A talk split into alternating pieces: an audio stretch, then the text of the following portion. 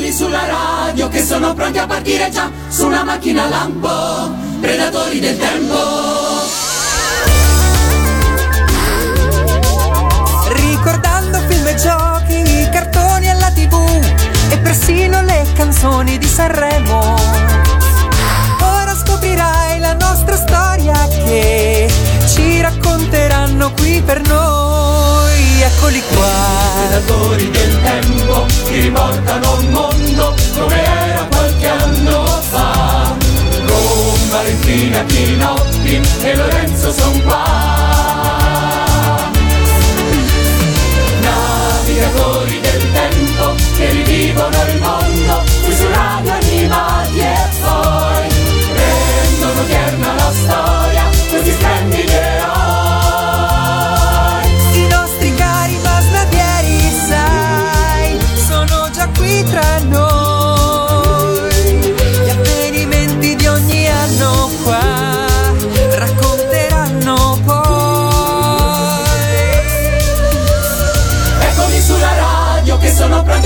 a partire già su una macchina lampo, predatori del tempo. Predatori del tempo su Radio Animati, ciao a tutti e benvenuti a questa nuova puntata. Io sono Lorenzo e come sempre non sono da solo perché siamo, in realtà c'è anche qua Ciao, c'è anche Valentina. e anche E c'è anche Chinoppi, ciao, ciao a tutti, ben ritrovati. Lorenzo, scusami, in che anno siamo? Che io ho perso completamente la cognizione del tempo. Allora, siamo ancora nel 1992, per l'ultima volta, insomma, gli ultimi Oh. scampoli di 1992, diciamo, diciamo così.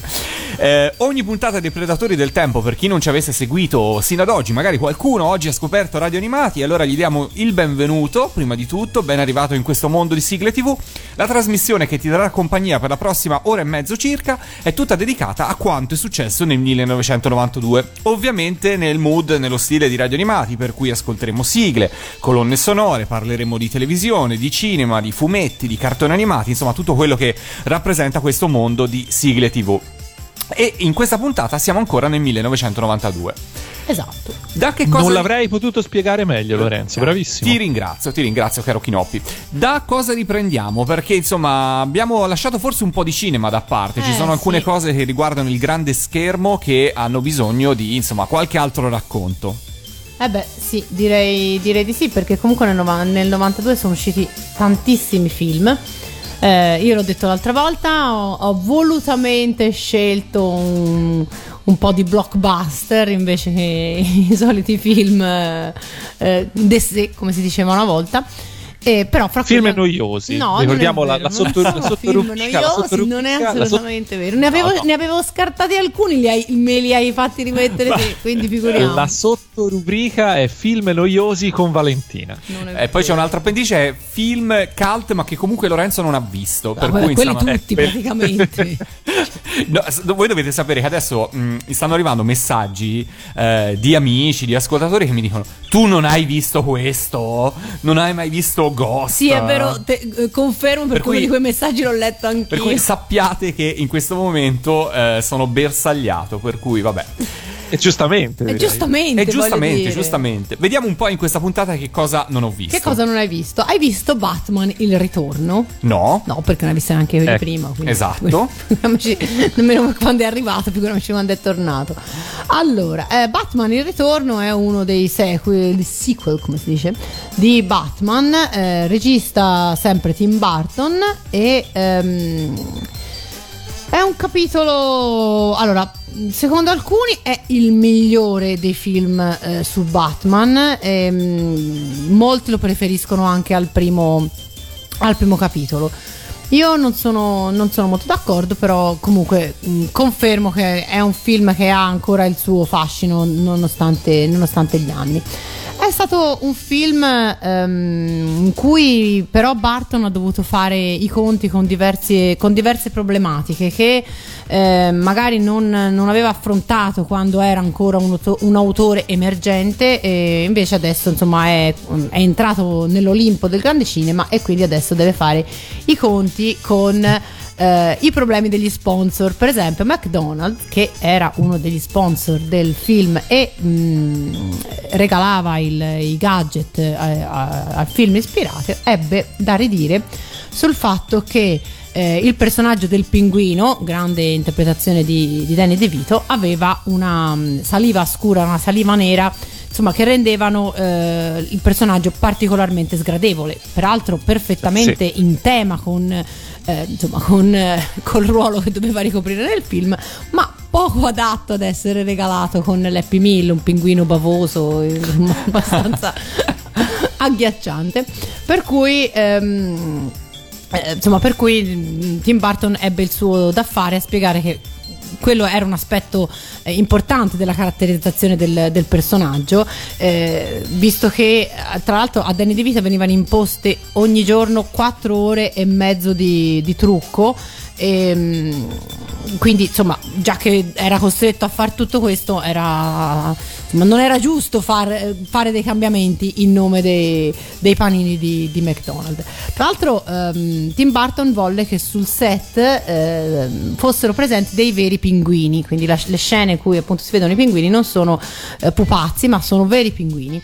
E quindi il set eh, era costantemente tenuto sotto zero.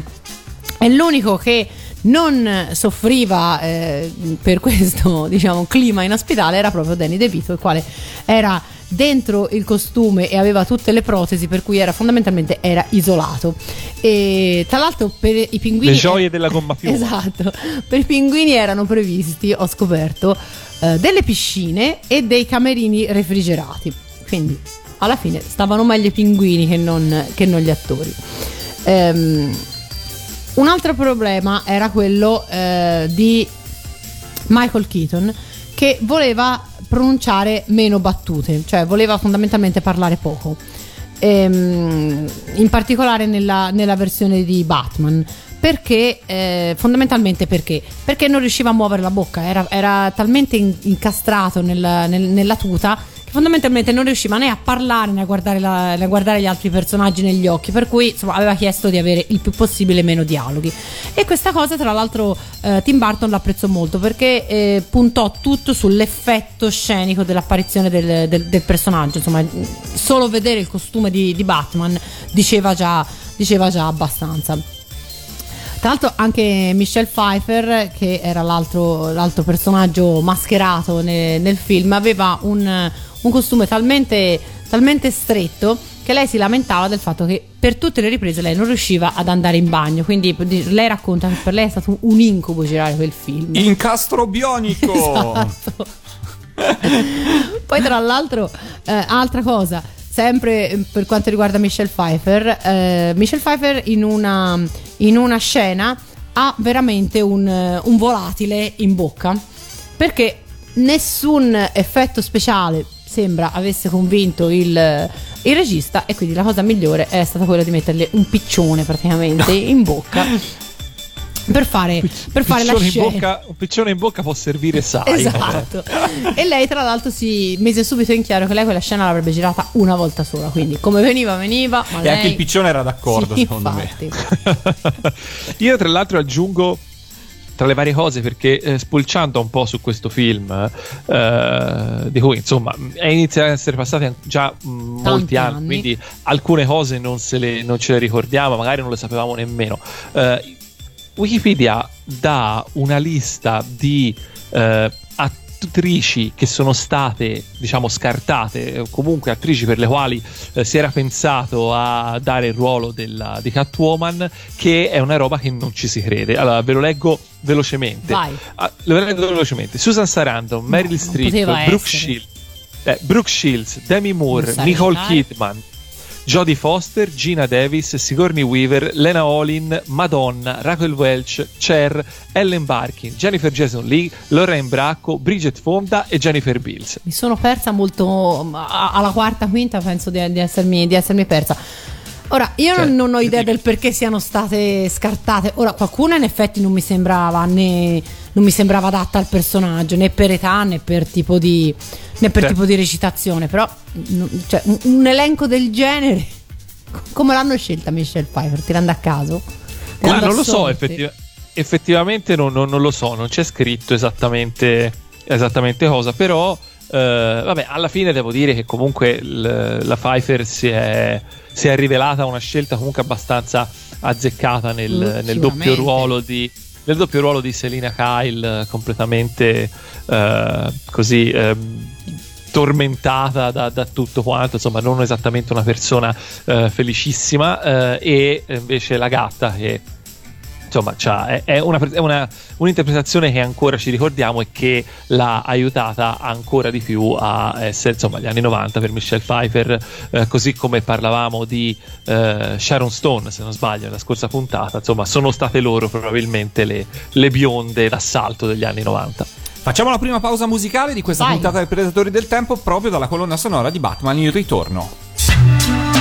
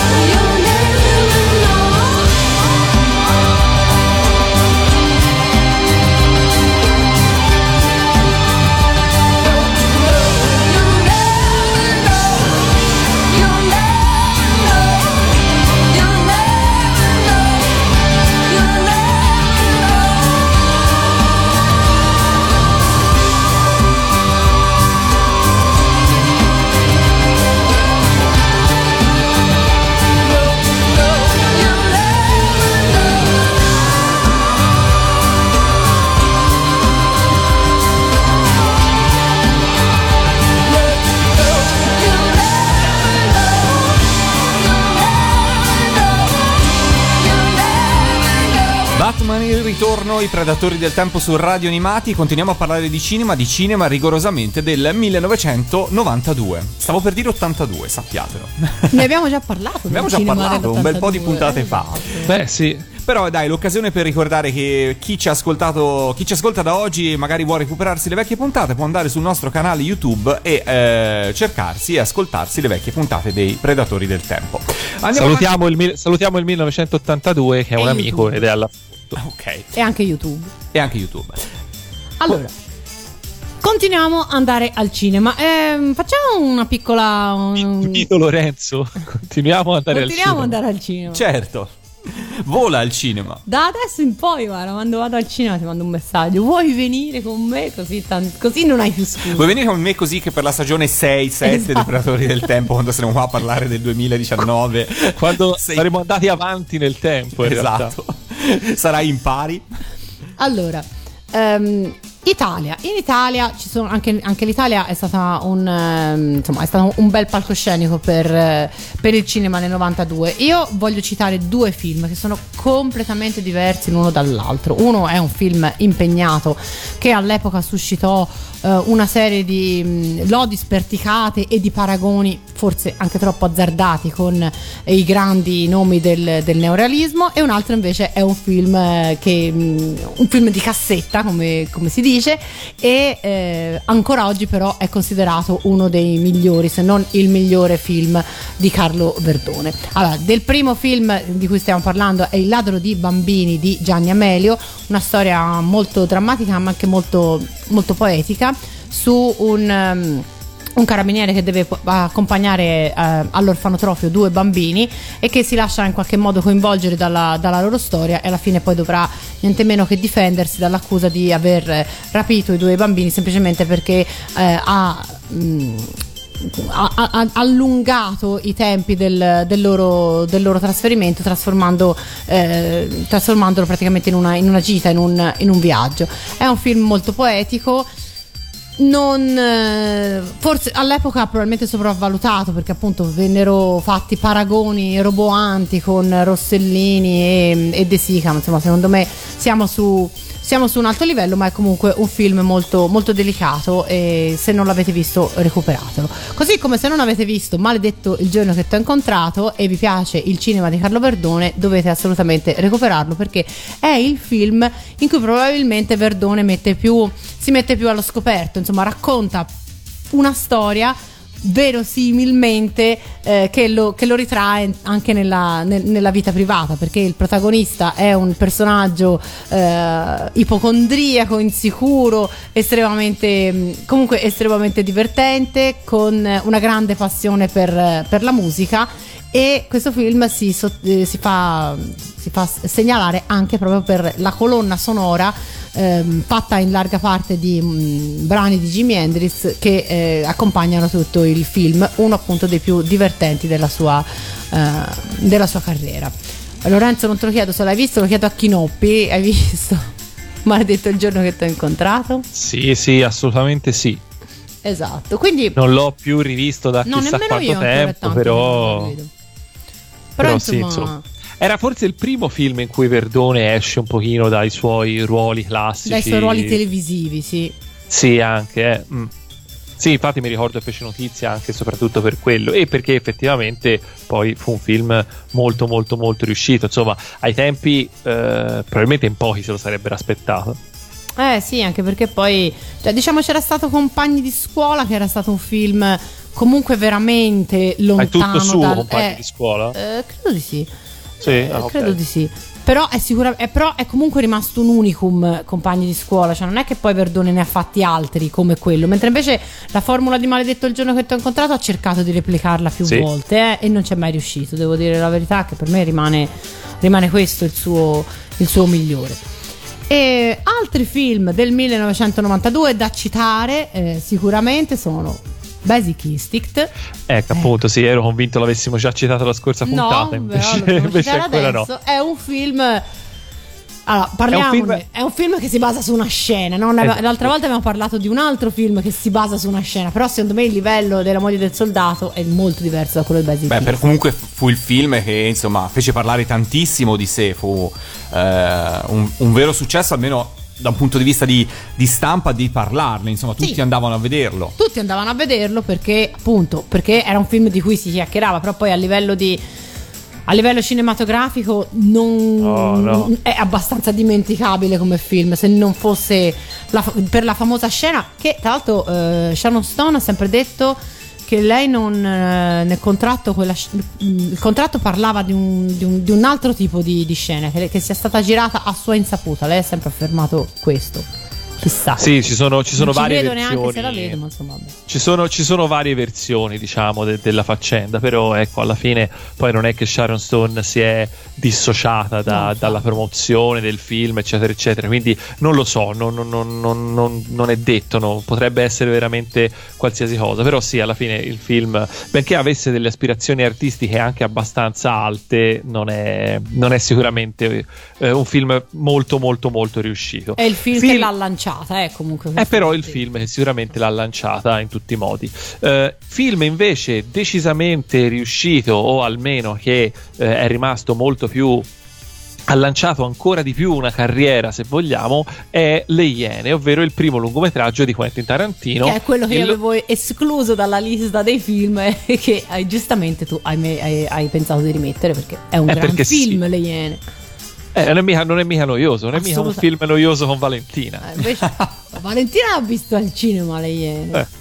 No, vabbè, c'è da dire che è un film che incasserà al cinema molto poco in realtà, perché appunto il nome Tarantino non diceva assolutamente niente, anzi già il fatto che un film del genere eh, così spudoratamente ammiccante a un certo cinema di genere eh, degli anni 70 principalmente eh, fosse stato prodotto e distribuito in un certo modo. Però sì, alla fine non è, è stato poi il passaparola e il circuito del non video che ha fatto scoprire Tarantino a tutti quanti e poi insomma di lì a un paio d'anni arriverà Pulp Fiction e sicuramente ne, ne parleremo che consacrerà Tarantino come eh, il nuovo messia del cinema di genere L- Lorenzo questo l'hai visto?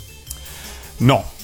Ecco. Che domande fa? Che domande fai, Chinoppi? Cioè, lo sai che. non posso nominarmi la media. hai sicuramente visto però il tagliaerbe Neanche. Mm, ma sai almeno di cosa parla? Mm, no. Vagamente. Vagamente. Vagamente Vale te l'hai visto? Io l'ho visto, però a me non è assolutamente piaciuto. Io l'ho visto perché comunque lo, lo spacciavano, vagamente poteva anche essere vero, per un film tratto da un racconto di Stephen King che io Ah. eh, conoscevo e che faceva parte insomma di, di- di quelli che, che preferivo. Il film lo richiama veramente da lontano e personalmente l'ho trovato un film abbastanza orribile. Con tutto, il, con tutto il battage pubblicitario che però avevano fatto, dicendo che era il primo film sulla realtà virtuale, che aveva degli effetti speciali eh, eccezionali. Ora, io all'epoca de- di realtà virtuale non avevo idea neanche, non, non sapevo niente. E nel, nel racconto di Stephen King non si fa nessun accenno alla realtà virtuale. Ma Degli infatti la cosa, eh, la cosa bella è che appunto nessuno sapeva niente di realtà virtuale e quindi di fatto potevi dire assolutamente quello che volevi senza che nessuno ti venisse a disturbare. È vero che gli effetti speciali eh, erano assolutamente sotto il livello di, di guardia, sotto, cioè sotto, eh. già, già andare in sala giochi in quel periodo Sì, eh, vedevi delle cose più o meno a quello stesso livello lì fatte con molti meno soldi. Il punto è che eh, uno pensa, vabbè, sai, ma cosa volete? Voglio dire, nel 92 figuriamoci se la, la computer grafica poteva aspirare a fare qualcosa di meglio. Io a questo punto vi ricordo che nel 1993 è 93 uscito, è Jurassic. uscito Jurassic Park. Quindi, se vogliamo parlare di, di computer grafica negli anni 90, no? Beh, Ma certo. in realtà, cioè, ma anche prima, secondo me, ne potevi trovare di film con effetti speciali fatti meglio. Anche Tron, forse. Ecco, infatti, anche quello. Ma poi, cioè, Sì. eh, cioè, stiamo parlando dell'anno in cui appunto Tim Burton eh, cioè, c'ha i, i piccioni eh, perché non- e i pinguini veri perché non lo soddisfano gli effetti speciali. Cioè. Ora, fra i pinguini e, e- e quella roba lì del, del tagliaerbe, secondo me, un, si poteva tranquillamente trovare un, un, punto di incontro, una via di mezzo. Per, per non parlare dei piccioni vivi. Esatto, appunto.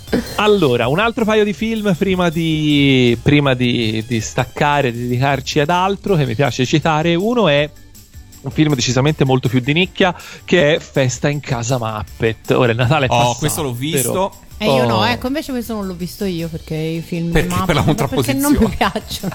No, allora guardalo perché veramente, allora è sicuramente il, secondo me il miglior film dei Muppet in assoluto ed è un classico totale, il doppiaggio in italiano è divertentissimo è davvero uno dei film che non mi stanco mai di rivedere. A Lorenzo è piaciuto molto. Sì, a me è piaciuto. Anch'io, allora devo dire, non sono uno strafans dei Muppets, però questo l'ho visto e mi è piaciuto. E condivido assolutamente con te anche la questione del doppiaggio. Uh-huh. Dell'adattamento oltre che il doppiaggio, insomma. Sì, sì, giusto, assolutamente. Ehm, ultimo film, altro film cult, citabilissimo e eh, assolutamente cacciarone, ovvero Fusi di testa, che avete visto. Io sì. Idem, l'ho visto anch'io. Com'è possibile? Eh no, l'ho Per visto. Sbaglio. L'ho visto. L'abbiamo visto tutti, quindi. Questo l'abbiamo Quindi visto basta, tutti. non Basta. parliamone. Allora, Allora, passiamo a quello dopo. Chiudiamo, chiudiamo la trasmissione. Dalla prossima settimana avre- abbiamo in onda uno speciale di Matteo che parla di qualcosa. Su fusi di testa. Va bene. No, va bene, a parte gli scherzi, questo è un film eh, che specialmente per me ai tempi che a parte non l'ho visto al cinema, l'ho recuperato quando poi l'hanno passato in E televisione. io invece l'ho visto al cinema. Vabbè, te sempre eravamo al cinema, eravamo io, la, la mia sorella e la. Allora, la la vita di amica. Valentina ha due E la fasi. nonna. Allora, gli anni No, lei non 80 c'era quelle volte. era guardare Gundam alla TV, gli anni 90 era il cinema. Esatto. Quindi, Esatto, esatto. Comunque, insomma, c'è da dire che eh, in Italia veramente non se lo filà eh, nessuno, perché nessuno all'epoca aveva la minima idea di chi era Mike Myers, eh, che interpreta eh, Wayne nel, nel film. Eh, in realtà.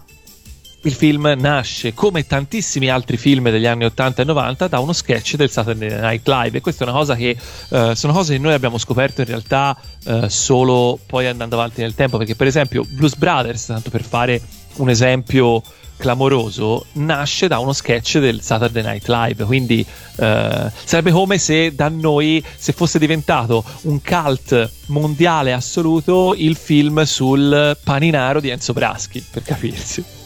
Beh, però secondo me qualche esempio anche del cinema italiano con Accidenti. personaggi. Mi viene in mente Antonio Albanese per dire. Ma anche parlavamo prima di Verdone oppure. Ah no, ma personaggi che stesso- nascono in tv e poi in Eh. qualche modo vengono portati Sì, al cinema. Verdone. Beh, sì, perdone.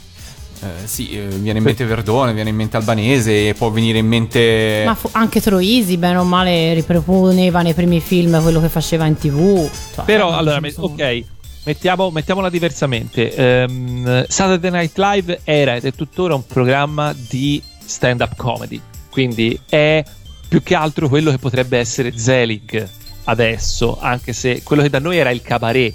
Verdone eh, albanese non provenivano da programmi di cabaret. Erano, I loro personaggi erano ospiti ad, altri, ad altre cose. Per quanto riguarda Albanese, possiamo, si può parlare. Oddio, sì, probabilmente no, perché Albanese i suoi primi personaggi li faceva sulla Eh, testa appunto. insieme a Paolo Rossi e poi al- ai vari Mai Dire che comunque sì, non erano proprio cabaret al 100%, però beh sì, dai, mi rimangio più o meno quello che ho detto. Alla fine anche noi in Italia, però sono arrivati dopo, ecco, forse non, non proprio negli anni 80 come, come per quanto riguarda Saturday Night Live, però insomma. È l'ultimo film di cui L'ultimo partiamo. film di cui parliamo è Guardia del Corpo, film con Kevin Costner e Whitney Houston. Film Dal- noiosi con Valentino. tra- Sì, questo è veramente un film mortale, dalla trama dimenticabilissima perché fondamentalmente non esiste ed Ma è io me la sono dimenticata. tutto basato su lui che è un bellone, quindi era da guardare, e lei che oltre che essere bella cantava, eh, cantava una canzone che è rimasta nel cuore di tutti. Cantava una canzone e cantava da Dio. E Whitney da Dio, Houston. esatto. I Will Always Love You. Che sapete che è una cover? Sapete che non è un brano che è nato per quel quel pezzo. Ed in realtà è già finito prima di Guardia del Corpo in altri due film perché il brano è del 1974 è della cantante statunitense Dolly Parton ed era già stato utilizzato per altri film come ehm, il film di Martin Scorsese del 74 Alice non abita più qui e poi nel 1982 per il film musicale Il più bel casino del Texas. Il brano Chi iniz- non l'ha visto? questo nessuno forse il film di Scorsese un po' di più. Comunque eh, diciamo il brano inizialmente mh, previsto per la colonna sonora era un altro, poi in realtà faceva parte di una colonna sonora di un altro film, quindi alla fine viene deciso di fare la cover di questo pezzo. Ed è a tutt'oggi il, il singolo più venduto nella storia di un artista femminile con oltre 16 milioni di copie vendute. Fu veramente un successo eh, planetario. Quindi lo dobbiamo ascoltare. Lo dobbiamo ascoltare, assolutamente sì. Su Radio Animati arriva Whitney Houston. If I should stay, I would only be in your way. So I'll go, but I know. I'll think of you every step of the way.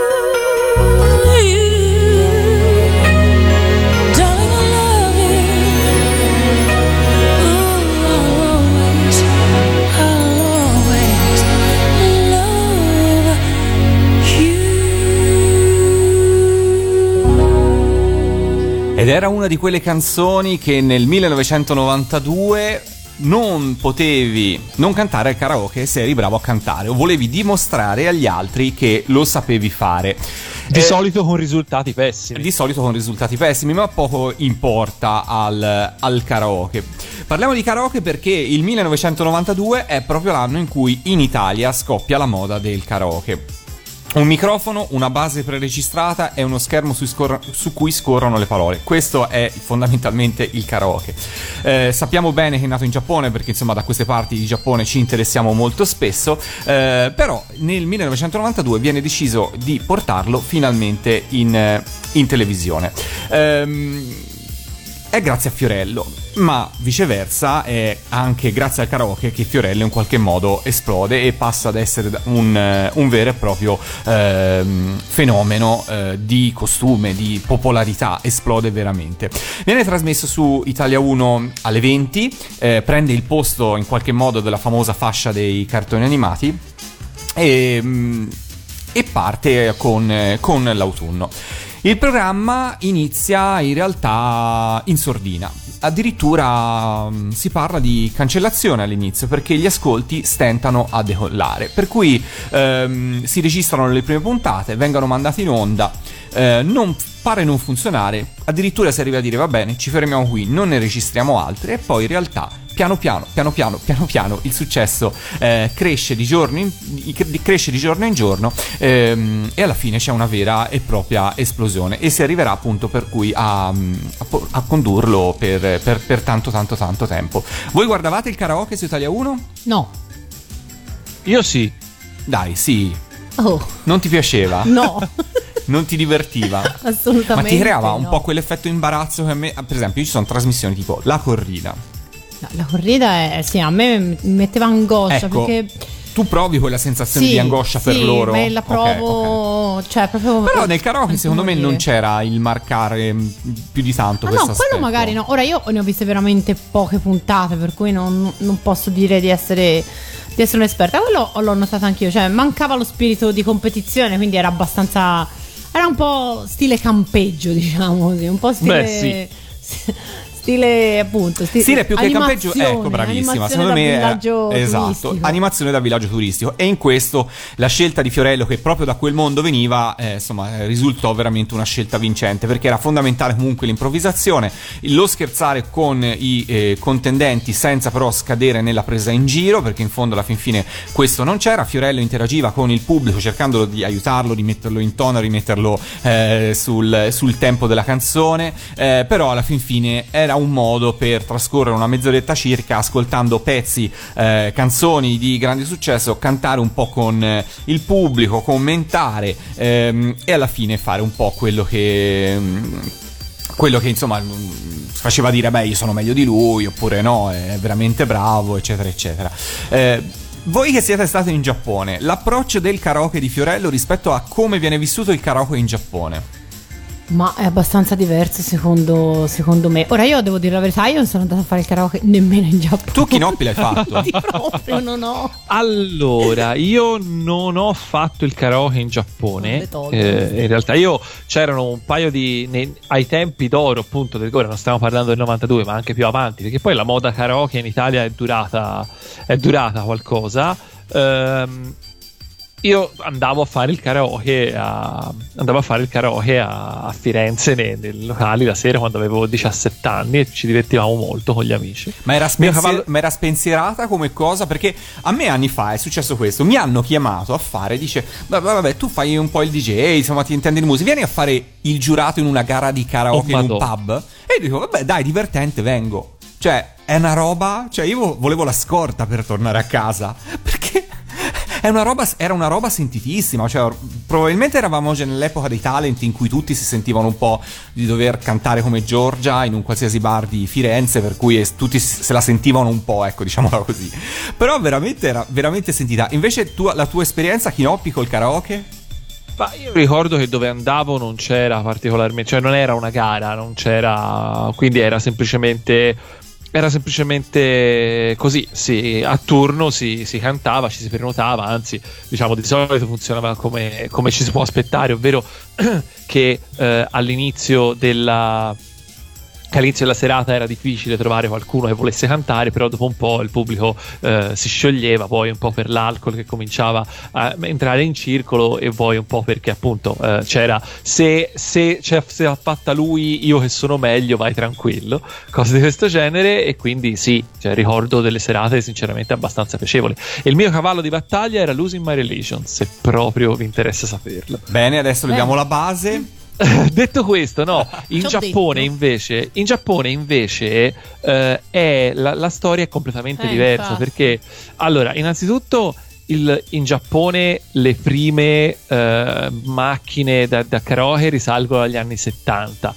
Eh, in realtà però quello che ha fatto eh, fare veramente il salto di qualità al karaoke in Giappone è stata l'introduzione di quelle che si chiamano eh, comunemente ca- si chiamavano comunemente in Giappone e eh, poi in realtà la- il termine credo sia un po' desueto adesso karaoke box.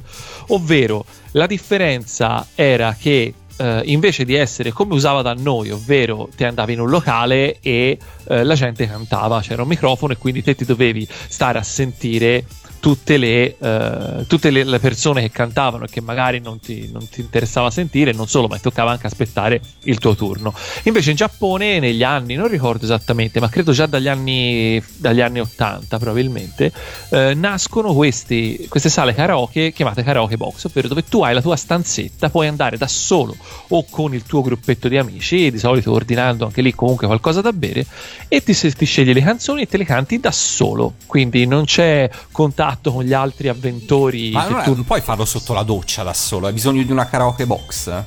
Eh, a quanto pare sì, perché comunque c'è la musica, c'è la base, c'è il testo, c'è gli amici. Almeno che tu non faccia la doccia con gli amici. No, da- ok, con gli amici ci sto, ma andare da solo in una karaoke box a me fa di una tristezza. Eh, ma sai che comunque I i- giapponesi, la, cultura, la cultura giapponese è molto diversa dalla nostra, quindi Esatto. insomma c'è, da, c'è da- da tenere in conto anche questo, questo scoglio. Eh, però dico che, ti dico, è veramente eh, il- l'industria del karaoke ha davvero svoltato da quel momento lì, quindi probabilmente c'era la necessità eh, di, di fare una cosa del genere, quindi è stata l- il successo che ha avuto questa invenzione ti dimostra che eh, era un'invenzione giusta e che aveva perfettamente senso in quel contesto storico e socioculturale, geografico e quant'altro. Se vuoi aggiungo così delle Altri altri aggettivi. attributi così a caso, sì, volendo. Comunque funziona ancora così il karaoke in Giappone, eh? Sì, assolutamente. Assolutamente, una volta ho provato ad andare, però non so se eh, il, il tizio non aveva capito cosa volevamo fare, insomma il tizio del negozio, diciamo del, del karaoke, non aveva capito cosa volevamo fare, il che mi pare un po' strano, visto che ehi, sei in un karaoke, cosa vorremmo fare?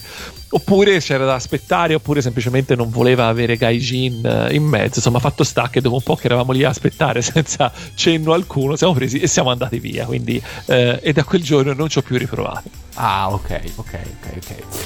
Quali altre curiosità ci hanno regalato il 1992? Nel 1992 è arrivato il primo sms della storia. Pensate adesso, Ah. adesso, adesso non li usa Voi lo ricordate nessuno. il primo sms della vostra storia personale che avete mandato? no. No, sarà ho stato idea. prova.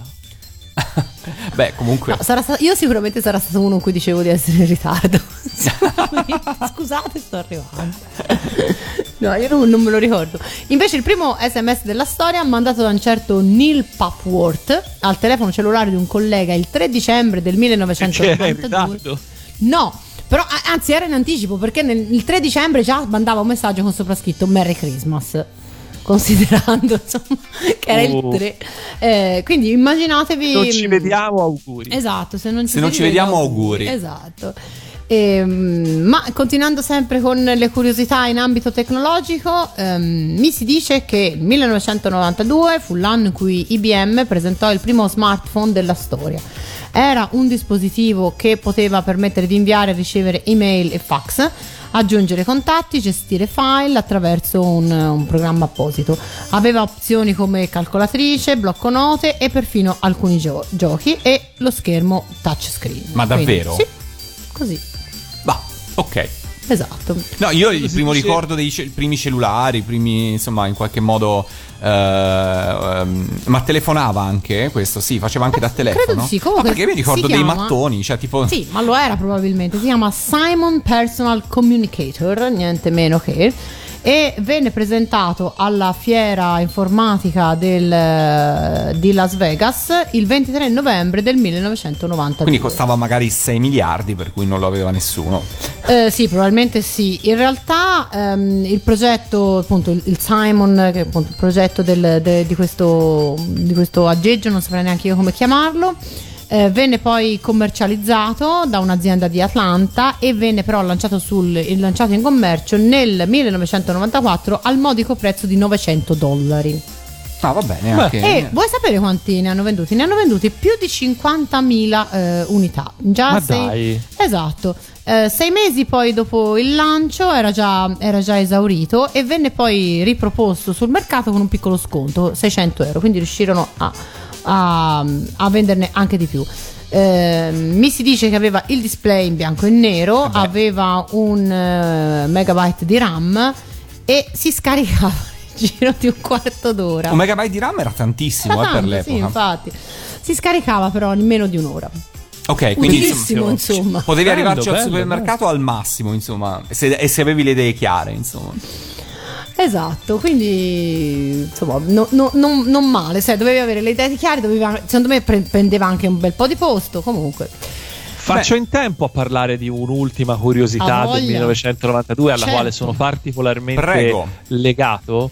Vai. Allora, eh, come eh, ogni quattro anni, anche nel 1992 si sono svolti i campionati europei di calcio, perché nell'anno delle Olimpiadi eh, si svolgono gli europei, e quell'anno fu una, forse la mi viene in mente forse la, la più grande soddisfazione sportiva della, della storia che, che mi ricordi perché un po' è stata la prima eh, e l'ho vissuta insieme insomma sia ai- a mio padre che poi agli amici eccetera eccetera ovvero la Danimarca campione d'Europa ve la ricordate voi? Certo. Lorenzo? N- No, Eri al cinema, cinema. no, ero al cinema. Allora, no, la Danimarca campione d'Europa è incredibile, è una storia incredibile per un sacco di cose. Allora, partiamo da dire che la Danimarca non si era neanche qualificata a quello europeo perché si era qualificata la Jugoslavia, che però fu eh, squalificata in seguito alla guerra eh, nella ex Jugoslavia che eh, era appena scoppiata e che quindi insomma eh, creava qualche problema purtroppo. Eh, il fatto è che questo, il ripescaggio avvenuto della Danimarca, che arrivò seconda nel girone di qualificazione, appunto vinto dalla Jugoslavia, avvenne con talmente poco preavviso che eh, ah, si dice che i giocatori fossero già tutti in vacanza. In realtà poi pare che esattamente così non fosse, però insomma sicuramente quello che è vero è che la, eh, la squadra non era preparata a dovere. Non solo, ma eh, quello che era all'epoca il giocatore più rappresentativo della nazionale danese, ovvero Michael Laudrup, ex Juventus, che in quel periodo lì militava nel Barcellona e se non sbaglio in quegli anni vinse anche un pallone d'oro o giù di lì. Non rispose alla convocazione in quanto un po' precedenti screzi con l'allenatore, un po' perché diciamocelo, cosa si andava a mescolare a fare con questo gruppo di dilettanti che non, non avrebbe sicuramente nemmeno passato il primo turno? Invece la Danimarca si qualifica al girone, arriva in semifinale dove incontra la prima delle grandi favorite, ovvero l'Olanda, l'Olanda degli olandesi del Milan, Gullit, Rijkaard e Van Basten, insomma stiamo parlando di, eh, di- di- di una delle squadre più forti della storia. eh, dove la Danimarca riuscì ad arrivare ai rigori e ricordo in un momento di, di gloria assoluto Peter Schmeichel, portiere nazionale danese e allora del, del Manchester United parò un rigore proprio a Marco Van Basten per il tripudio di tutti quanti eh, tranne forse dei milanisti Tranne forte di Van Basten. di Van Basten stesso, degli olandesi tutti.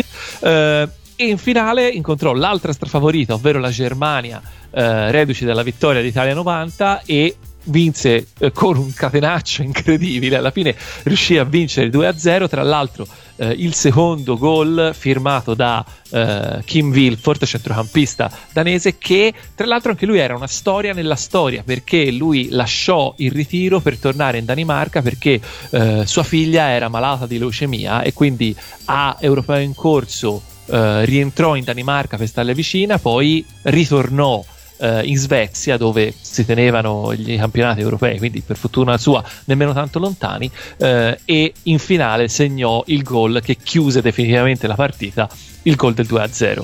Eh, quindi un tripudio totale reso ancora, per quanto riguarda la mia esperienza personale, eh, più poderoso dal fatto che fu la prima volta in cui mi eh, ascoltai tutte, mi vidi tutte le partite ascoltando eh, invece che la telecronaca sulla Rai. eh, abbassando il volume della televisione e alzando quello della radio perché c'erano la Jalappas Band che facevano le eh, radiocronache delle partite e che poi insomma sarebbe diventata negli anni a seguire una delle costanti de- de- de- del modo in cui io seguo campionati del mondo ed europei eh, e ricordo che anche loro all'inizio eh, sbeffeggiavano i danesi dicendo appunto questi tornano a casa subito, in realtà poi anche loro si trovarono a fare un tifo incredibile perché di fatto si, è- si stava assistendo a quello che veramente è, può, può essere definibile un miracolo sportivo perché nessuno ci avrebbe mai creduto. Che fa sempre un po' simpatia. E allora, per chiudere, per, per chiudere questo angolo delle curiosità e per chiudere proprio citando la Jalappas, visto che comunque nel 1992 erano già in tv con Mai Dire Gol, ci ascoltiamo la sigla del 1992 di Mai Dire Gol, forse fra le tante che hanno avuto una di quelle che ci si ricorda più volentieri, ovviamente con gli Eli.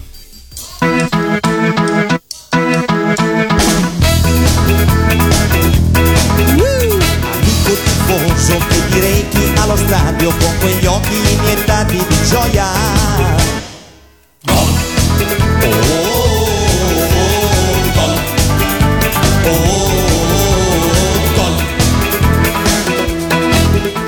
Incontri il tuo amico tifoso della squadra avversaria.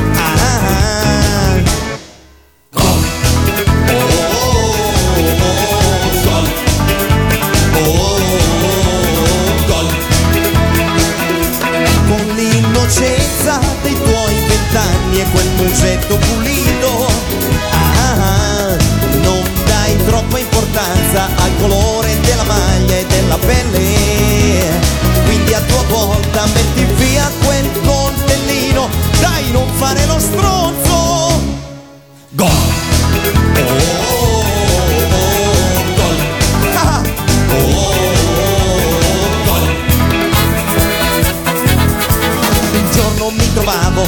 Curva dei tifosi della Marra Pollese. Mi han detto signore, devi andare nell'altra curva, per favore. Gli ho detto ma come cari amici tifosi è solo un gioco, non è fuoco. E loro mi hanno fatto vedere il coltellino e...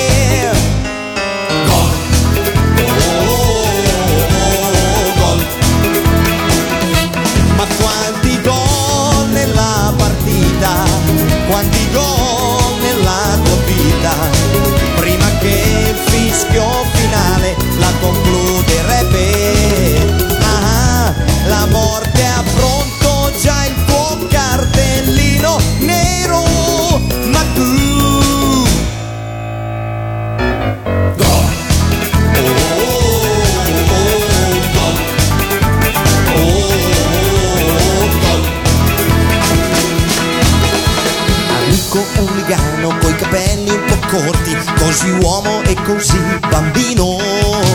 Tu combini tanti guai, non ti fermi proprio mai, un diavoletto biondo sei. L'amico poliziotto ti aspetta, ti invita sulla camionetta, non respingere la sua carica di simpatia. Un balzo, sali a bordo e via.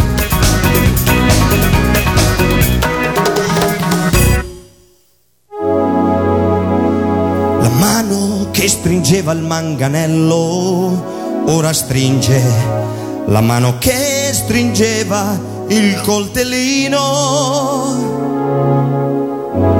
Ma questa è la partita della vita e questo è il tuo migliore gol.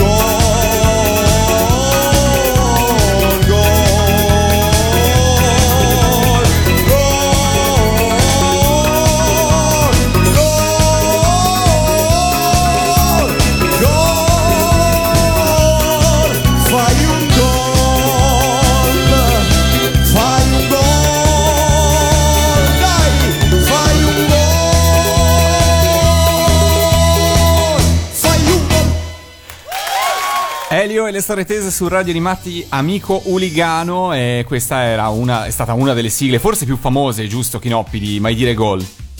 Beh, sì, in quel periodo lì, specialmente quando Mai Dire Gol era ancora una novità, eh, sì, cioè, si, si ricordavano molto di più, probabilmente. Comunque, sì, forse, forse un'altra più bella di questa, ma ne parleremo a tempo debito. Ma continuiamo a parlare di musica invece, perché eh, musicalmente parlando, il 1992 è sicuramente da ricordare come l'anno dell'esplosione in tutta Europa di quel genere musicale definito Eurodance. Genere che nasce un po' insomma sul finire degli anni 80, che unisce ovviamente vari eh, elementi della musica elettronica, vari generi della musica elettronica, dalla house alla techno, alla high energy, in generale comunque si può parlare di musica disco. Ehm, c'è da dire che l'Italia, eh, per questo genere musicale, per tutto il decennio del- degli anni 90, eh, sarà veramente uno dei mercati più attivi e sfornerà hits che faranno il giro del mondo vendendo milioni di copie. E insieme a noi comunque la faranno da padrone, va detto, in generale i paesi europei, per cui eh, il nord Europa, la Germania, la Francia, eh, quest'ultima poi negli anni 2000, insomma, con eh, l'arrivo dei Daft Punk, eh, insomma, diventerà poi protagonista assoluta del mercato e lo resterà per, per diverso tempo. Però restiamo in Italia, restiamo alla produzione degli anni 90, perché Dobbiamo dire che eh, ci sono delle caratteristiche che, insomma, eh, che questo genere musicale, bene o male, eh, avrà e resteranno invariate fino al 1996. Vediamo se eh, vi, vi fanno accendere una lampadina. Allora, prima di tutto si parla di una o più voci femminili o maschili. C'è sempre una parte rap nel mezzo a un certo punto, c'è un ritmo incalzante, il numero di battute al minuto è in genere molto elevato, ma soprattutto c'è anche una linea melodica ben definita. Sul lato artistico non c'è, eh, diciamo, sempre ehm, così un investimento di- dietro mh, notevole, perché gli interpreti iniziano ad avere quasi un ruolo secondario eh, su questo, in questo genere musicale, tant'è che spesso più che di gruppi o di interpreti si parla di progetti. Ehm, È vero. sì, esatto, per cui non si parla di eh, un gruppo, eh, si parla del progetto.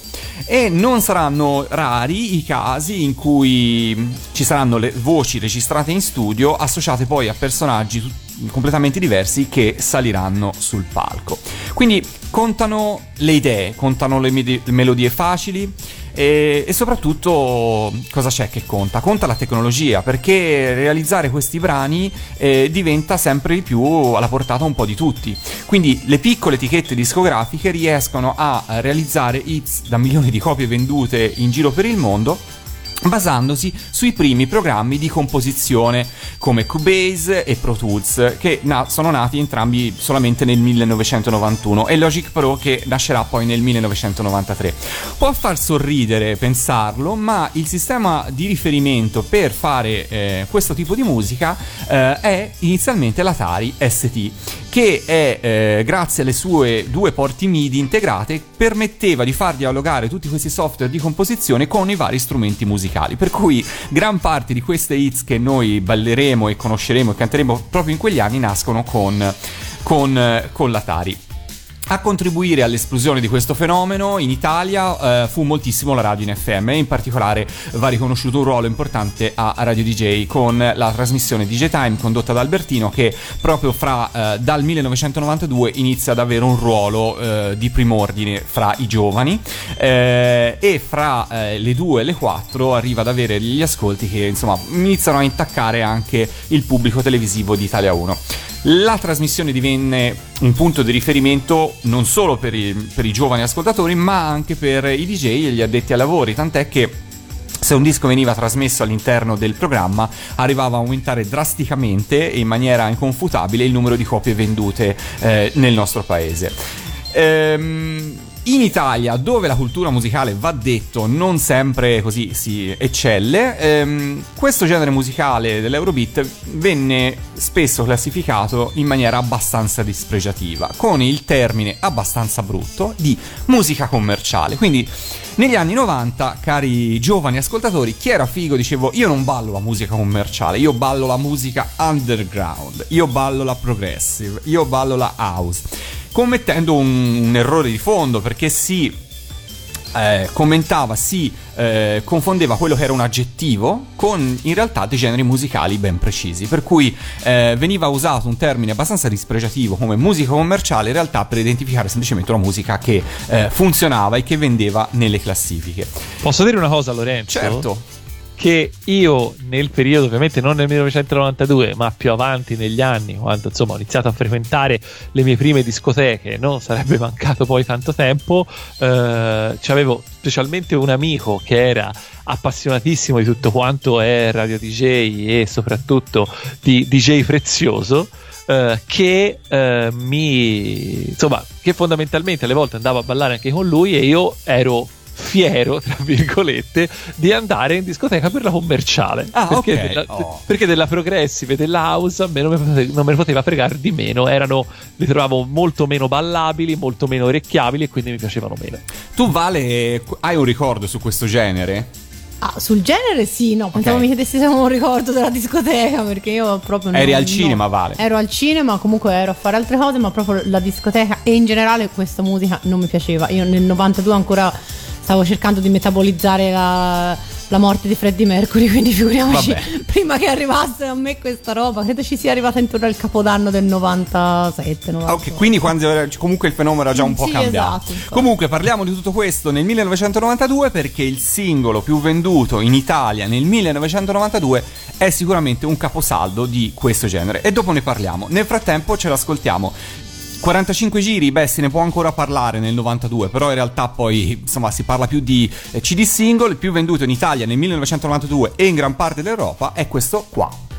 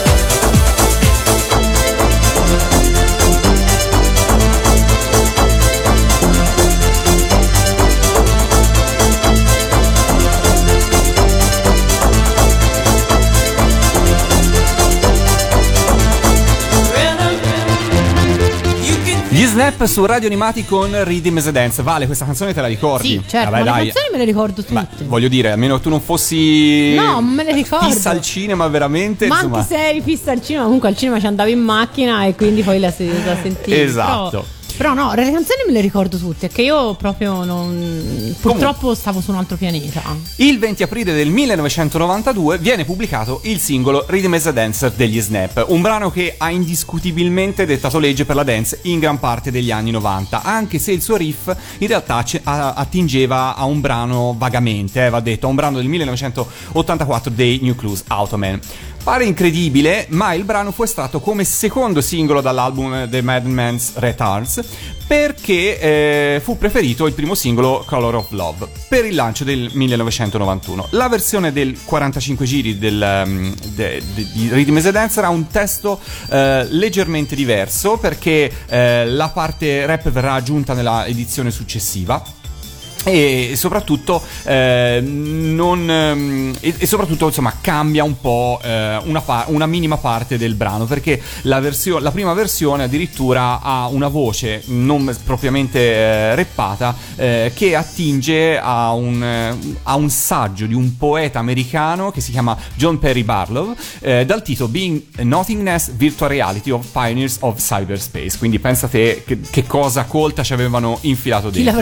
la versione invece che abbiamo ascoltato adesso, quella del 1992, quella più famosa, è quella che include anche il famoso rapper eh, Turbo B, eh, che eh, appunto fa la sua parte rappata. All'epoca ci fu un um, piccolissimo, diciamo così, scandalo. In realtà in Italia eh, non arrivò perché va detto che in quegli anni ballavamo di tutto, l'inglese lo conoscevamo meno di come lo conosciamo oggi, per cui no- non citerò i titoli di brani usciti qualche anno dopo, ma insomma abbiamo ballato e trasmesso qualsiasi cosa in, in Italia in radio. Comunque insomma c'è la famosa frase I'm serious as a cancer when I say rhythm is a dancer, eh, che insomma in qualche modo fu un po', un po' contestata. Comunque, insomma, secondo eh, Thea eh, Austin, la vocalist del brano, la magia di Rhythm is a Dancer è stata data anche dal momento storico in cui il brano è stato presentato. Le, le prime liberazioni nel Sudafrica e l'affermazione della comunità LGBT negli Stati Uniti eh, furono sicuramente da traino per questa voglia di divertirsi, per questa voglia di ballare, per questa voglia di appunto eh, godersi il- quel, quel genere di musica così, così spenserato.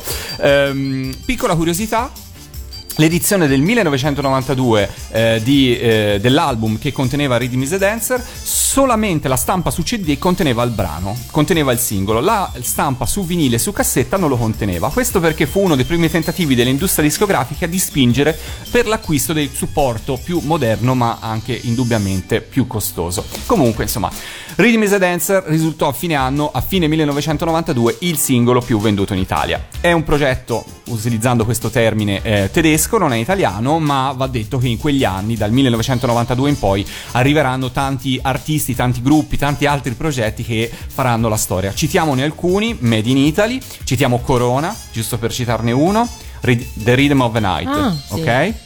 Citiamo Alexia. Ehm, Sì. The, Summer is, is- The Summer is Crazy. Ah, Happy, sì, sì, sì, shalala. sì, sì, sì, ok, beh. questo me lo ricordo. Ice and Sea. No, questo non Think so. about the way.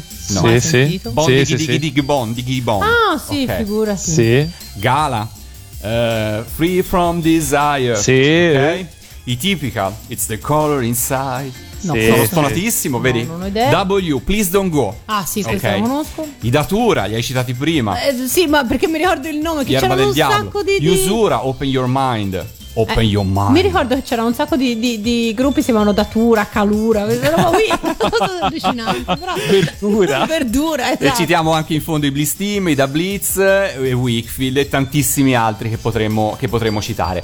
E per quanto le sigle, e per quanto riguarda le sigle, beh, Giorgio Vanni ancora deve arrivare, però Giorgio Vanni in realtà arriverà cavalcando e portando nelle sigle un genere un po' diverso rispetto a questa Eurodance. Comunque va detto che nel 1996 Cristina D'Avena eh, pubblicò un album che si chiamava Cristina Dance, dove pescò un po' del suo repertorio e lo ripropose in una chiave che si può dire un po' Eurobeat. Personalmente ritengo il risultato un po' un po' così, però giusto per contestualizzare gli anni 80 ci ascoltiamo un estratto da questa versione dance di Dolce Candy di Cristina D'Avena. Dolce candy,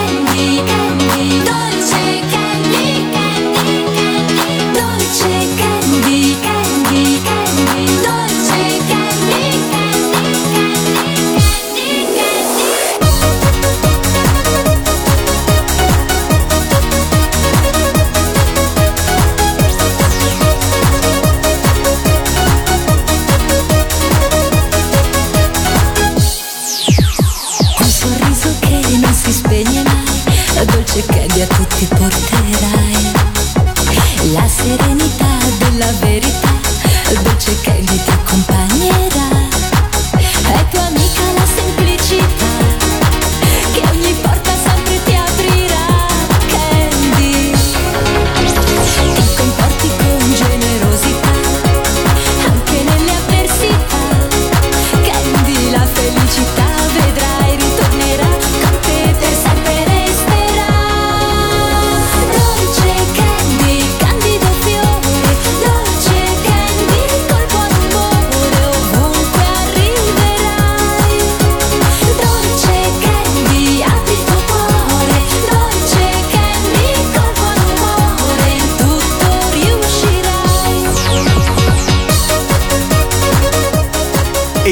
Sono indubbiamente quelli della dance degli anni 90, quelli del remix di Dolce Candy, ma c'è tutto un album, eh, una raccolta di Cristina con le sue sigle più famose dell'epoca remixate in, in questa versione un po' dance.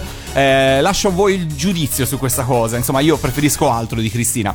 Cambiamo argomento e parliamo di cinema di animazione, perché il 1992 ci ha regalato due film cult, giusto? Vale?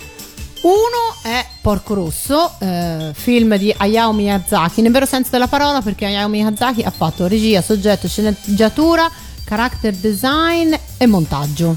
Beh, sì, il progetto, forse il progetto in assoluto più personale della storia di Miyazaki. Esatto. È tratto anche da un suo manga che si intitola in italiano L'era degli idrovolanti, che però non credo sia mai arrivato a essere tradotto No. in italiano. È un film pieno di citazioni mh, verso tutto quello che appunto eh, Miyazaki, mh, che insomma ha affascinato Miyazaki nella sua carriera e quindi una sorta di, di film ringraziamento dal nome del protagonista Pagot, che è un, quindi un omaggio ai fratelli Pagot con cui aveva ehm, collaborato ai tempi di eh, Fiuto di Sherlock Holmes e del quale era effettivamente anche eh, dei quali era ammiratore. In generale comunque si, poi si, spre- eh, si sprecano i vari eh, riferimenti alla cultura italiana che però ehm, è vista dai, dai giapponesi, quindi come si sprecano i riferimenti si sprecano anche gli errori grammaticali nelle scritte, nel- ci sono degli errori tipo la coccarda con, i- con i colori eh, invertiti, insomma quindi eh, a noi italiani effettivamente sono cose che ci, ci possono far ridere, non so se all'estero se ne siano mai neanche accorti. È un film che introduce un tema molto caro al- a Miyazaki perché appunto è un film che parla di trasformazioni di metamorfosi nel vero senso, nel senso classico della, eh, della parola. Il protagonista viene trasformato in, eh, trasformato in, in maiale, stessa eh, curiosa maledizione che poi vedremo eh, toccherà anche ad altri personaggi in, in film successivi, ma il motivo è molto semplice. Intanto il, il porcello è animale simpatico a Miyazaki e soci che ne hanno disegnato anche uno sul- sull'insegna del, eh, dello- del loro studio. E ehm, poi perché nella, nella Sì, filosofia il maiale è un po'. Esatto. È, è un po' il simbolo, la mascotte non ufficiale dello studio Ghibli. Esatto. Quello ufficiale è Totoro, ma tra di sé eh, c'è, c'è il maiale. insomma. Esatto. E poi perché comunque nella filosofia E scusami tanto, scusami tanto. Dimmi, dimmi. Miyazaki stesso di solito rappresenta se stesso come un maiale. Oink, oink. Nella filosofia buddista, peraltro, il maiale rappresenta, la negazione della realtà, quindi l'ignoranza intesa come il non voler vedere, quindi il rifiuto del, del conosci te stesso. E, e quindi eh, nel momento in cui i personaggi non sono in grado di fare chiarezza in loro stessi e vivono nelle contraddizioni, ecco che diventano, diventano maiali e quindi dal punto di vista grafico si spiega la, ehm, la trasformazione. E quindi insomma anche poi non va esclusa anche una, una lettura politica del, del film, comunque Miyazaki non ha mai fatto mistero delle sue, eh, delle sue idee politiche. È, eh, traccia- e il film alla fine traccia il ritratto di uno di questi eroi solitari che insomma io eh, a me piace, piace moltissimo il personaggio. Il film in sé è un po' peso, diciamo, diciamo la verità, però trovo che il personaggio di Marco Pagot sia eccezionale. Io devo dire che non l'ho trovato peso, l'ho trovato come molti, come tutti i film Come di Miyazaki, l'ho trovato un film che vive sulle atmosfere e, sulle- e sugli episodi più che su una trama coinvolgente e sensata. Miyazaki è un grandissimo disegnatore, un grandissimo poeta, se vogliamo, ma un mediocre sceneggiatore e anche questo film non fa non fa, non fa eccezione. È un film dove lui riporta. I suoi film sono un mezzo per, eh, per poter dire le sue idee in un modo a lui congeniali. Tutto qua. E anche appunto Porco Rosso ci riesce, eh, ci riesce benissimo. E a me devo dire che semplicemente è piaciuto perché comunque riesce a. È, è abbastanza leggero tutto sommato in molte parti, fa ridere, quindi va bene così. Esatto. Altro film, altro filmone del- dell'epoca è Aladdin o Aladdin Eh, dir si sì. voglia, il film, vero film della rinascita, della rinascita Disney, perché i film precedenti erano esperimenti o comunque insomma, non sempre riusciti al, al 100%. Invece, eh, secondo me, è proprio Aladino che segna il nuovo corso del, del cinema Disney. Tra Intan- l'altro, eh, tra l'altro una cosa che mi fa ridere è che andando a rivedere adesso si potrebbe dire che in quegli anni c'è stato forte- un forte dualismo Ghibli-Disney perché l'avevamo visto l'anno prima e insomma saranno tanti da qui in avanti gli anni in cui eh, i- ai, ai film Disney si contrapporranno i film Ghibli però in realtà questo dualismo esiste solo in Giappone perché praticamente i film Ghibli in Occidente non se li è filati nessuno almeno per un'altra decina d'anni. Quindi figuriamo almeno fino, fino alla città incantata Anche Porco Rosso, incantata se non ricordo, ma cioè, non sono abbastanza sicura. Porco Rosso non uscì al cinema comunque nel 92, è uscito. Ma figuriamoci, dopo, eh, ma da nessuna parte uscì al cinema nel 92, nemmeno negli Stati Uniti, ma neanche per idea. Comunque, sì, dicevi bene te, Vale, è il film eh, che completa la, la rinascita artistica della Disney, ma eh, soprattutto eh, inizi- si inizia a parlare davvero di rinascita commerciale. Intanto eh, cominciano subito a fare una scelta eh, di posizione molto complicata, ovvero un protagonista maschio. Cioè, Quando incredibile, non, non la solita, cioè Un c'è principe. una principessa. Eh, sì, più o meno, ma alla fine Un non è nemmeno tutto.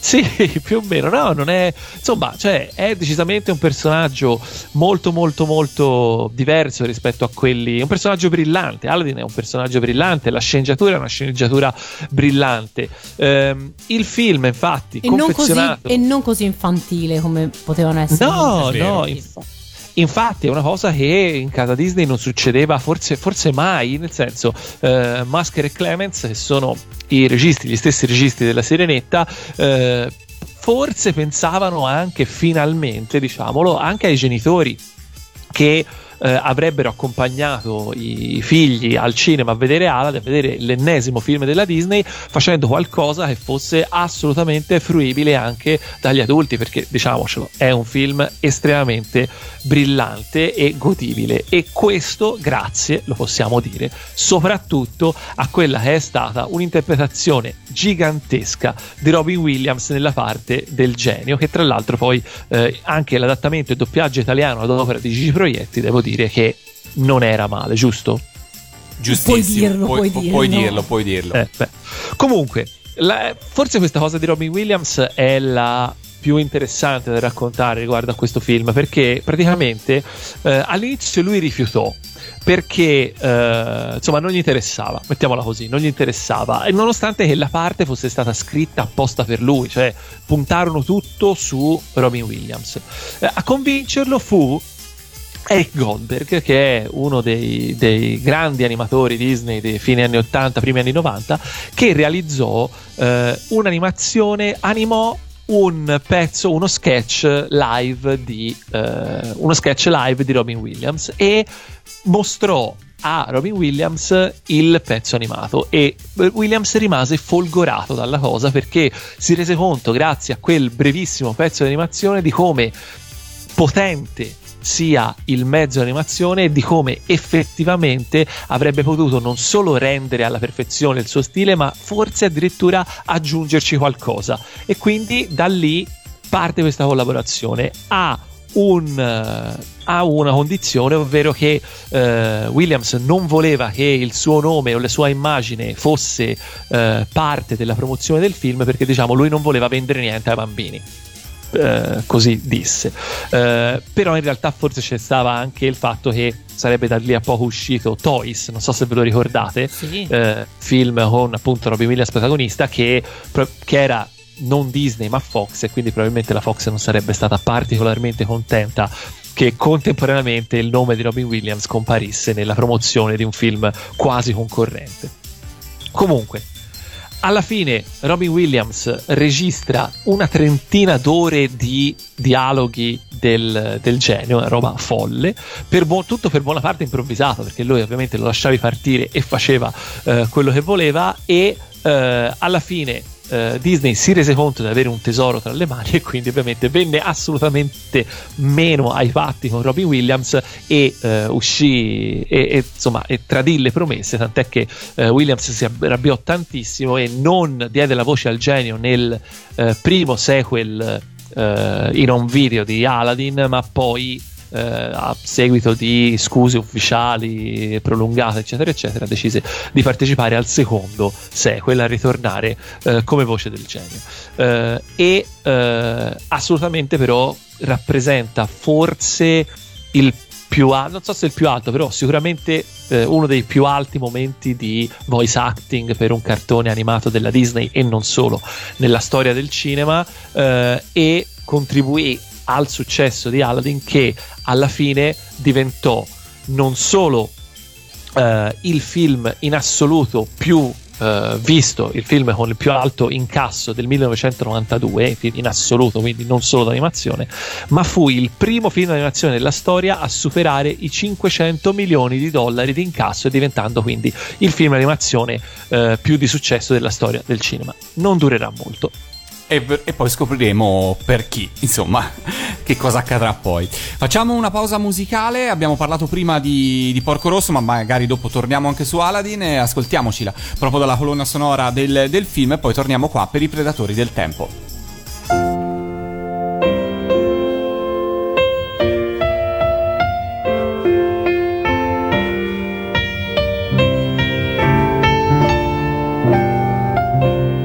時には 昔の話をしようか。通い慣れたなしみのあの店。マロニエの並木が窓辺に見えてた。コーヒーを一杯で一日。見えない明日をむやみに探して誰もが希望を託した。揺れていた時代の熱い風に吹かれて体中で時を感じた。そうだね。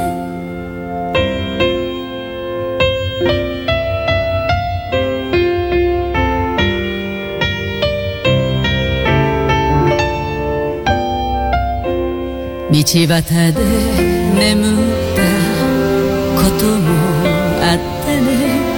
どこにも行けないみんなで。お金はなくてもなんとか生きてた。貧しさが明日を運んだ。小さな下宿屋に幾人も押しかけ朝まで騒いで眠った嵐のように毎日が燃えていた息が切れるまで走った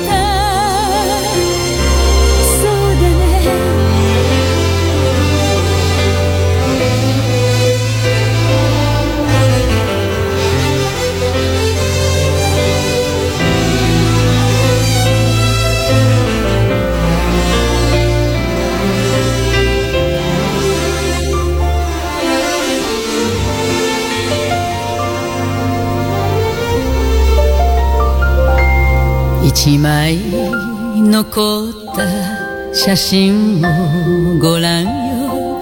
ひげ面の男は君だね。どこにいるのか今ではわからない。友達も幾人かいるけど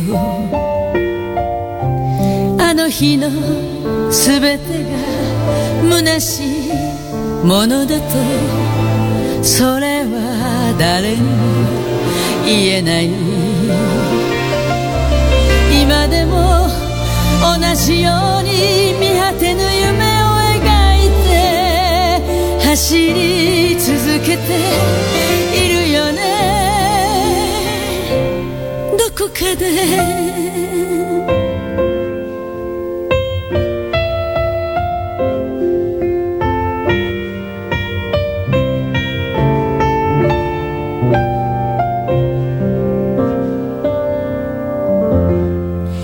E siamo arrivati in fondo anche a questa puntata dei Predatori del Tempo, ma ovviamente, insomma, sono già tre puntate che siamo nel 1992, non possiamo andarcene, non possiamo abbandonare questo anno se non facciamo partire una sigletta che ci piace tanto tanto tanto tanto tanto ed è questa. Ed ora, signore e signori, vi presentiamo l'angolo di ottobre!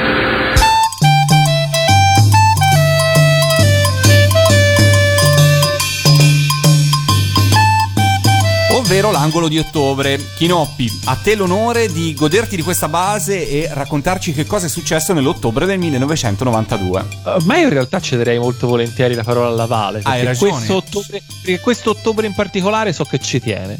Eh, Allora, nell'ottobre del 1992 veniva pubblicata negli Stati Uniti la prima storia, eh, il primo capitolo del celeberrimo arco narrativo noto come La morte di Superman per DC Comics, su testi di autori vari in cui viene raccontata fondamentalmente la storia di Superman che eh, combattendo contro il cattivo di turno Doomsday per salvare Metropolis muore. Segue poi un- una- una- una- un'altra storia crossover in cui eh, funerale per un amico in cui eh, vengono analizzate tutte le, eh, tutte le reazioni degli altri personaggi dell'universo DC alla scomparsa del- dell'uomo d'acciaio. Seguono poi altre storie in cui vari finti Superman eh, cercano appunto di spacciarsi per eh, il, il defunto Clark Kent, ma poi ovviamente eh, Clark Kent eh, ritorna e, mm, e quindi niente, basta, è tutto, abbiamo scherzato, esattamente, tutto ritorna esattamente come prima. Ora, fu un successo enorme questa saga della morte di, di Superman, Eh, ha ispirato romanzi, videogiochi, adattamenti radiofonici, è stata ristampata non so quante volte, anche in Italia la prima edizione fu Play Press, ma poi è stata ristampata non so quante volte. Ha inaugurato la serie de- dei supereroi in crisi, più fragili e più umani de- degli umani che devono difendere. E da lì in poi è stato una carrellata infinita di eh, eroi con eh, feriti, morenti, invecchiati, che, che perdono i poteri, ehm, con le crisi più, più- più- più diverse. Eh, negli anni fondamentalmente la, la scena del, del funerale è diventata più è diventata più consueta di quella del bacio del protagonista con, con qualcuno, quindi immaginatevi voi. Ehm, al di là del successo, eh, la morte di Superman ha scatenato una vera e propria ridda di, eh, di critiche perché eh, ci fu chi ha accusato la DC Comics con questa, con questa saga di aver dato il colpo di grazia al fumetto che nel 1992 già era in, eh, in grossa crisi. Eppure eh, la morte dell'eroe fu in realtà concepita proprio come risposta a- alla crisi del- in generale del mondo dei fumetti, nella quale però la DC Comics stava dec- decisamente eh, facendo le, le- le spese peggiori. Ehm, tra i fumetti più letti non c'era un, un fumetto DC, lo scettro del comando era in quell'epoca in mano a Marvel e i tentativi di rilanciare il personaggio attraverso o prodotti televisivi come le avventure di Lois e Clark in realtà non avevano rilanciato eh, l'uomo d'acciaio ma ne avevano praticamente fatto un, un protagonista da sitcom. E quindi effettivamente il- la novità del- del- della morte dell'eroe mh, sicuramente riportò in auge il personaggio. Però va detto anche una cosa Eh, Superman l'abbiamo detto prima non muore veramente, eh, torna vivo e vegeto alla fine della, della saga. E questo prima del 92 non si era mai visto. Cioè, prima del 92 un personaggio su carta moriva, eh, restava morto. Invece eh, da Superman in poi abbiamo imparato che eh, è, que- è solo questione di tempo e quel personaggio di cui adesso stiamo piangendo disperati la dipartita poi tornerà, verrà resuscitato in qualche modo. E a livello di credibilità questo decisamente fu un duro colpo per una forma narrativa che ehm, dopo prodotti come Watchmen e Mouse, grandi titoli di cui abbiamo parlato negli nelle puntate precedenti, faceva fatica a rientrare nei, nei ranghi del puro intrattenimento e già stava affrontando appunto la, la- la- la, mm, la concorrenza di, altri, eh, di altre forme, dai videogiochi a un, a un cambiamento nel, nel cinema, in tv, eccetera. Il successo della morte di Superman in realtà fece da cassa di dissonanza a quella che poi effettivamente cos'è? È una crisi di idee, perché quando arrivi a far morire il tuo personaggio per poi farlo risuscitare eh, qualche tempo dopo, fondamentalmente cosa dimostri? Che non sai più che cosa raccontare. Quindi il 92 l'altro- apre una bella. Ap- apre un periodo ben, ben- ben Beh, difficile. quando tocchi il fondo, però, poi non- non Esatto. puoi che e poi vedremo, vedremo poi come si risale. Tra l'altro, tra l'altro eh, la stampa generalista in generale ci casca sempre con tutte le scarpe, cioè eh, ovviamente nel 92 tutti parlavano della morte di Superman, ma infatti. poi questo è successo anche gli anni dopo con gli esempi che citavi, eh, che poi tutte le volte la stampa generalista fa da enorme cassa di risonanza e quindi alla fine le case editrici continuano a farlo perché è tutta Eh, certo. pubblicità che È gli viene dentro, pubblicità, tutti sì. i lettori che gli vengono dentro. Ricordiamoci che le i eh, noi eh, abbiamo questa, forse noi, non noi italiani, ma noi per esempio nel nostro, nella nostra cerchia di amici Noi che siamo abituati che siamo abituati più a leggere magari giapponese che non americano, siamo abituati a questa idea della saga che inizia e finisce, eh, che si porta dietro i suoi lettori dal primo numero all'ultimo, che ti tiene legato alla storia, ti affeziona ai personaggi, eccetera, eccetera. In realtà le case editrici americane non funzionano in questo modo qui. Le case editrici americane, se te sei un lettore che li segue già da eh, due mesi, non gli interessi già più, loro vogliono continuare a fare sempre nuovi lettori. E quali sono i modi migliori per fare sempre nuovi lettori? Ricominciare sempre da un numero zero, dare la possibilità ai nuovi lettori di, Di eh, dire io prend- c'ero fin dall'inizio. Di prendere una storia dall'inizio invece che di una saga che magari va già avanti da anni e per poterla leggere devi recuperarti anni e anni di arretrati. Ed è una tattica che eh, alla fine può piacere o non piacere però eh, sappia- in realtà non sappiamo nemmeno se sta funzionando o no perché il successo di- di- di- della Marvel di questi anni è assolutamente non dovuta ai fumetti quindi eh, non lo sapremo mai se eh, è, è una cosa bella o no. Fatto sta che io continuo a non essere un appassionato lettore di fumetti di comics americani proprio per questo motivo qui perché Io invece all'epoca ricominciai a, a leggere. All'epoca invece io ne leggevo diversi. E per quanto riguarda invece i fumetti in Italia, che cosa ci ha portato il 1992? In 1992 ci ha portato il primo numero di K Magazine, mensile di fumetti e informazione Bello. sul mondo dei manga e degli anime a firma dei K Boys. La rivista, con qualche modifica, è rimasta in pubblicazione fino al 2006 e ha sfruttato, eh, riveduta e corretta in qualche modo, la formula del glorioso magazzine di Granata Press di cui abbiamo parlato qualche tempo fa. che erano Eh, sempre i K-Boys Esatto, Sì, esatto. per- sì, sappiamo non- che non erano solo loro, però K comunque si distingue per le serie pubblicate, perché comunque erano decisamente meglio, migliori e anche molto più curate, e eh, perché la cura editoriale in generale della rivista era, era- era maggiore. E ehm, tra l'altro io lì scoprì dell'esistenza di Porco Rosso, questo mi ricordo molto bene, e poi per aver sp- ospitato sulle sue pagine, credo, le prime vere polemiche che hanno opposto i puristi ai girellari. Io ricordo e ne conosco anche qualcuno personalmente di gente che scriveva, all'epoca si scriveva, si imbucava la lettera a mano per far presente come era meglio avere uh, un cartone animato giapponese. Io lo voglio, lo voglio con i sottotitoli, con la traduzione letterale, no, io lo voglio con gli adattamenti degli anni 80 perché vuoi mettere il doppiaggio. E da lì, cioè io mi chiedo... È stata una cosa che non si è più ar- non sembra arrestata. più arrestata, esatto. Bene, ehm, siamo arrivati in fondo anche Eh a sì. questa puntata di Predatori del Tempo. Abbiamo concluso il nostro viaggio nel 1992, per cui ci salutiamo. possiamo, possiamo mollare gli ormeggi quindi. Possiamo mollare Eh sì. gli ormeggi per. eh, rivediamo nel 93. Facciamo rotta verso il 1993. Per farlo e per chiudere questa puntata lo facciamo con Il mondo è mio, tratto dalla colonna sonora di Aladdin, visto il grandissimo successo e la bellezza di questo film.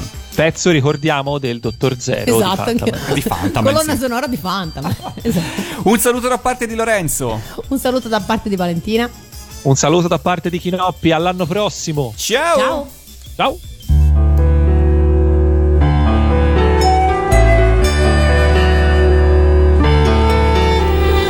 Ora vieni con me verso un mondo d'incanto,